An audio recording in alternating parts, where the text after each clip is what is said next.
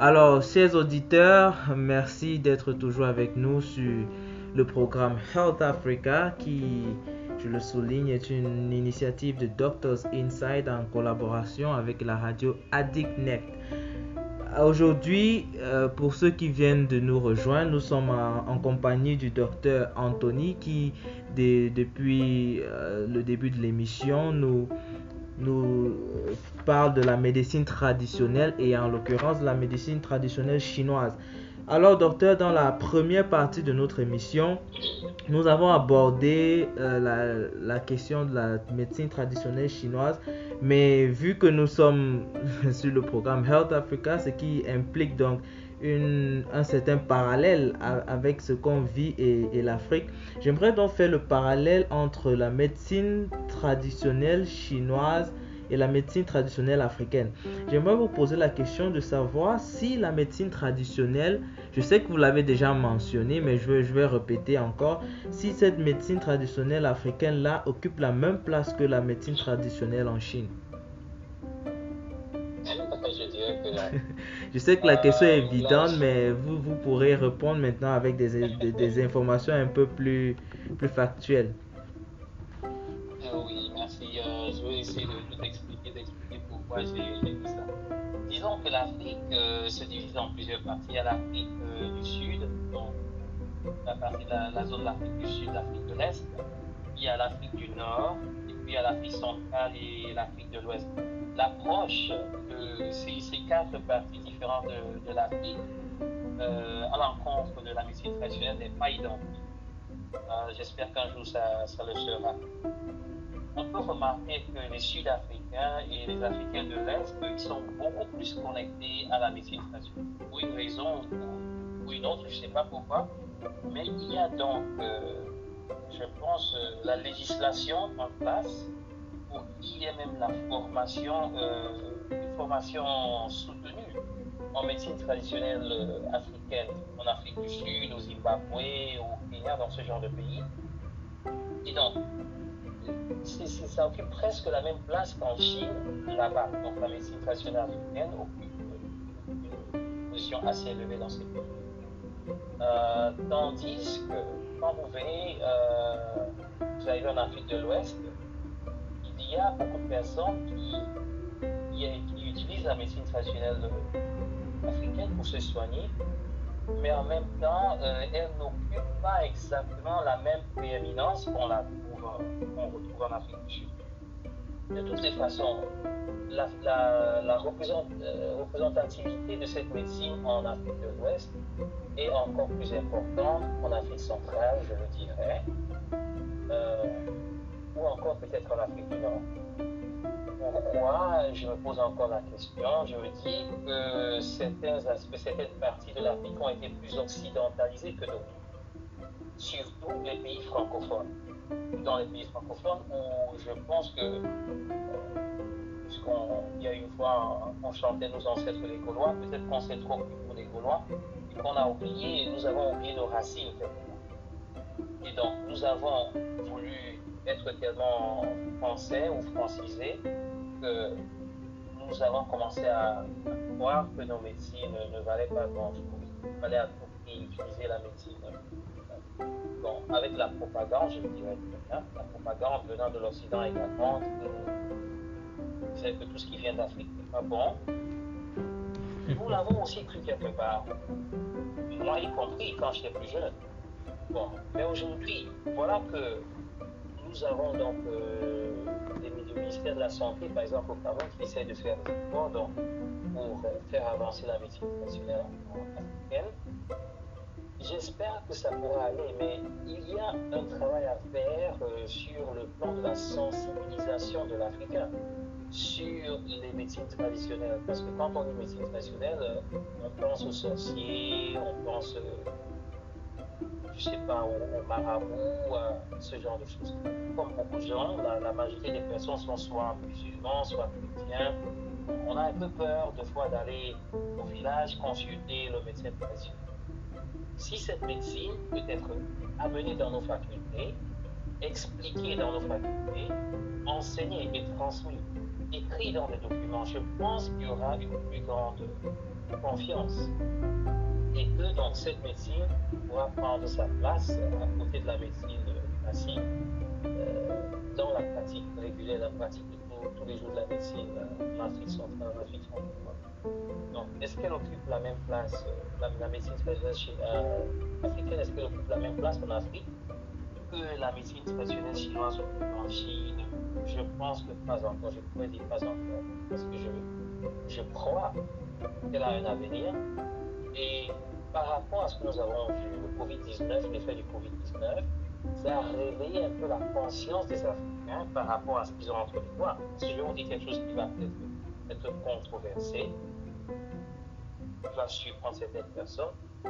Et bon, le Covid-19 est causé, bon, disons, cette pandémie est causée par un virus type corona. Et on sait que les coronavirus sont très susceptibles aux zinc. Bon. Et l'un des symptômes d'une déficience de zinc, c'est la perte de l'odorat et la perte du sens, comment je peux dire, du goût. Ouais. Voilà aussi certains des symptômes qu'on remarque quand le Covid-19 frappe. Pourquoi? La raison est simple, que le corps humain utilise le zinc pour combattre les virus, et surtout les coronavirus. La ligne de défense, c'est le zinc. Et que quand le zinc vient à être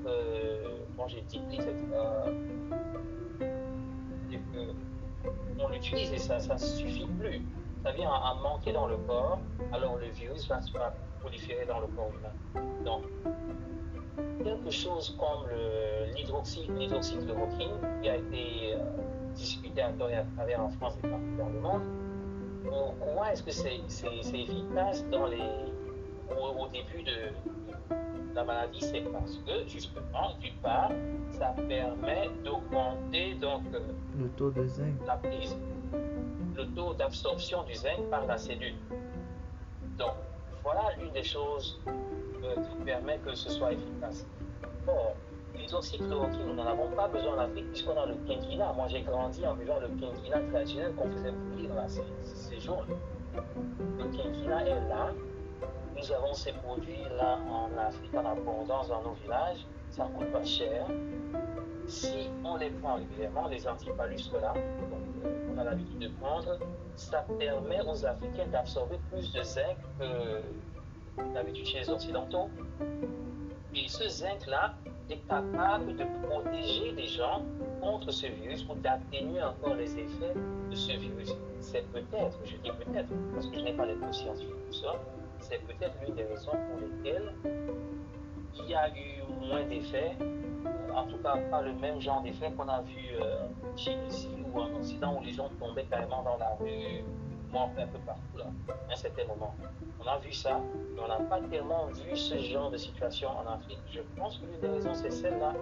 Voilà donc un exemple, n'est-ce pas, d'un cas où des médicaments traditionnels peut jouer un grand rôle. Donc, c'est au gouvernement africain d'encourager la recherche.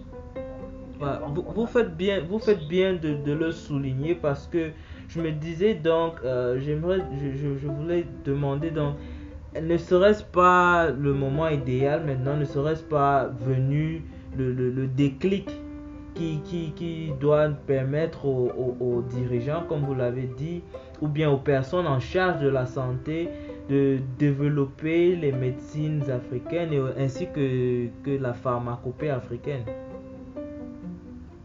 Justement, moi je pense que si nous avons la fierté d'Africains, si nous sommes conscients de l'avenir que nous voulons léguer à nos enfants, et si nous prenons en compte la colonisation mentale et sociale que nous avons subie pendant très longtemps, je pense que c'est le moment est bien venu, c'est l'occasion claire et nette pour reprendre, reprendre la recherche de la médecine traditionnelle et booster donc, je veux dire, l'utilisation de cette médecine en Afrique. Nous avons vu ce qu'elle peut faire, puisqu'on a été laissé pour compte. Il a été prédit qu'il y aurait des millions de morts en Afrique. Et il n'y avait pas, je pense que nous en Afrique, on n'avait pas les milliards à dépenser pour tester les gens à gauche, à droite, pour distribuer des médicaments gratuits, comme ça se faisait en Chine, etc. Mais nous avons eu une performance qui a été meilleure, je dirais, que pratiquement tous les pays du monde. C'est la preuve. Oui, on a eu, sans vouloir vous couper, on a eu aussi le cas de Madagascar avec le Covid-Organics. Ce serait déjà un bon départ pour valoriser cette médecine-là. Il y avait le Covid-Organics, qui est une médecine naturelle, qui est basée sur l'Artemisia afra. L'Artemisia, bon, ils ont utilisé à la fin l'Artemisia chinoise, l'Artemisia anora, bon, parce que c'était bien connu, ils l'ont utilisé pour certaines raisons scientifiques, mais c'était basé sur l'Artemisia, qui est une plante africaine et qui a fait ses preuves. Donc je pense que vous avez vu comment ce Covid-Organics a été combattu, même avant d'avoir entendu quoi que ce soit, c'était déjà combattu. Dans sa montre qu'il y a un lobby médicale occidentale qui pousse, n'est-ce pas, la vente de leurs produits. Et donc il y a un motif économique derrière la vente des produits des médicaments occidentaux, et que nous, c'est à nous et à nos dirigeants en Afrique de pouvoir booster ce secteur-là. C'est un secteur qui vaut des milliards, et c'est à nous de pousser cela, pour pousser les économies africaines, pour consommer africain, pour encourager les Africains à consommer africain. Je pense que le moment est venu pour cela. Nous avons vu les preuves, nous avons eu des exemples, et moi j'ai été un peu déçu que les pays africains n'ont pas soutenu comme il le fallait le Covid-Organics, le chef de l'État malgache, puisque ce serait la chose qui aurait été faite par les Occidentaux. Quand ils veulent s'aligner derrière leurs produits, derrière leurs dirigeants, il n'y a pas de honte. Mais nous, on a honte, on a peur, on n'ose pas, n'est-ce pas, s'aligner derrière ce que nous savons qu'il est très bien. Peut-être que certains parmi nous ont des intérêts, mais pour répondre à la question, je pense que oui, le moment, il faut absolument le faire. Et si nos dirigeants ne veulent pas le faire, bon, la jeune génération, c'est à eux de le faire maintenant. Ouais. J'aime bien la dernière phrase que vous avez utilisée. Si les dirigeants ne veulent pas le faire, c'est à nous de le faire, parce que nous ne pouvons pas regarder et observer notre propre chute sans bouger le petit doigt. Alors docteur, nous approchons déjà la fin de cet entretien, je ne sais pas, heureusement ou malheureusement, parce que il a été vraiment très enrichissant. En définitive, quel conseil donneriez-vous à ces personnes, que diriez-vous, autant pour moi, à ces personnes-là qui dénigrent la médecine traditionnelle et traitent ces praticiens de charlatans? Bon, je dirais qu'il y a deux types de personnes, essentiellement, qui dénigrent la médecine traditionnelle et traitent ces praticiens de charlatans. Il y a ceux qui savent qu'ils ont tort, et qui ont des intérêts économiques, qui sont derrière leurs actions, des intérêts politiques et économiques. Et à ceux-là, on ne peut rien dire, parce qu'ils savent la vérité et ils ne veulent pas l'admettre, tout simplement. Et le corps, une certaine partie, je dirais pas le corps médical occidental, une certaine partie du corps occidental médical a donc des intérêts financiers que nous connaissons tous, a donc des intérêts philosophiques et sociaux que nous connaissons. Nous avons eu l'esclavage, nous avons eu la colonisation, et nous savons que tout n'est pas simple. Dans le monde politique, dans le monde social, il n'est pas plus simple dans le monde médical. Pour le deuxième groupe de personnes qui dénigrent par ignorance, je leur demanderai d'aller faire leurs recherches, parce que ça peut leur surprendre que la médecine traditionnelle maîtrise bien des choses que la médecine dite moderne n'arrive pas encore à maîtriser et ne maîtrisera peut-être que dans les 20 ans, ou les 100 ans, ou les 200 ans à venir. Par exemple, aujourd'hui, on nous parle de physique quantique, de physique quantique, la mécanique quantique, et on nous parle de nanoparticules, on nous parle de l'énergie, etc., etc.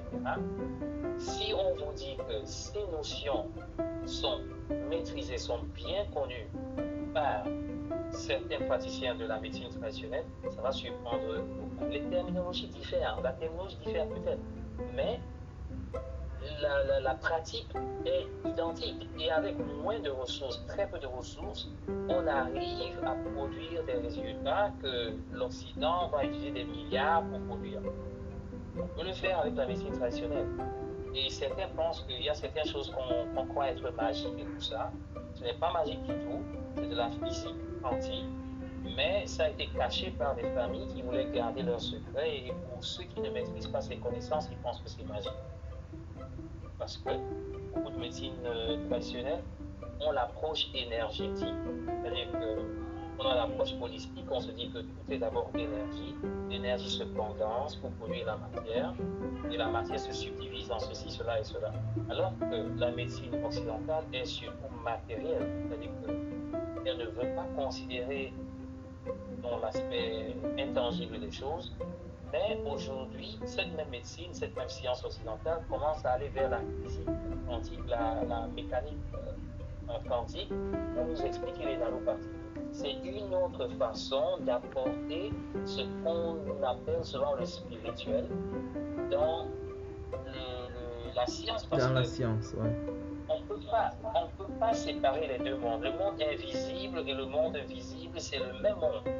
La différence, je vais vous donner un exemple, un ventilateur qui ne tourne pas, on voit bien combien de arms, combien de parties est là. Et quand elle commence à tourner, elle devient un peu moins visible. Et quand elle tourne à grande vitesse, on ne voit plus rien du tout. C'est comme s'il y avait un vide, comme les hélices d'un avion. Ouais. Ça ne veut pas dire que ces hélices n'existent pas. Si vous placez votre doigt là-bas, votre doigt va être coupé. Ça veut dire que vos yeux ont des limites, vos yeux ne peuvent pas voir la lumière entre telle fréquence et telle fréquence. Vous pouvez voir au-dessus de cette fréquence, en dessous de cette fréquence, vous ne voyez plus rien. C'est comme si rien n'existait, alors que ça existe. Donc, c'est un peu ça la différence entre le monde invisible et le monde visible. C'est que les cinq sens de l'être humain ont leur limite.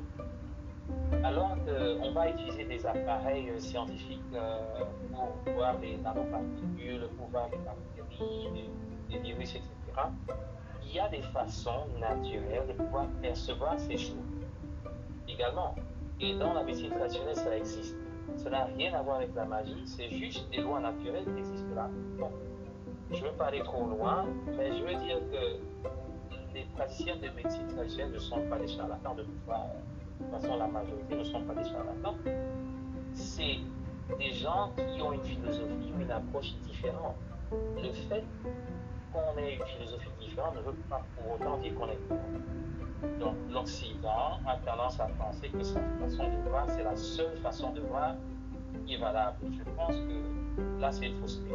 Et il est temps que les Africains commencent à savoir que, en tant qu'Africains, nous avions une autre façon de voir. Et même que cette façon de voir a été copiée par les Occidentaux, modifiée. Et maintenant, ils nous la présentent comme la seule. Mais il y a plusieurs façons de voir les mêmes choses, plusieurs approches à la même chose. Donc, voilà ce que j'ai à dire à ces personnes-là. Ok, merci. Merci, docteur. Docteur, nous sommes arrivés à la fin de cet échange. Je sais que vous avez un emploi de temps très chargé, donc je voudrais vous remercier encore d'avoir accepté notre invitation et merci pour cet entretien enrichissant. C'est à moi de dire merci pour l'invitation, merci pour l'occasion de pouvoir m'exprimer devant un certain nombre de personnes. Donc j'espère que dans l'avenir, que pourra enrichir de plus en plus la conscience de la population.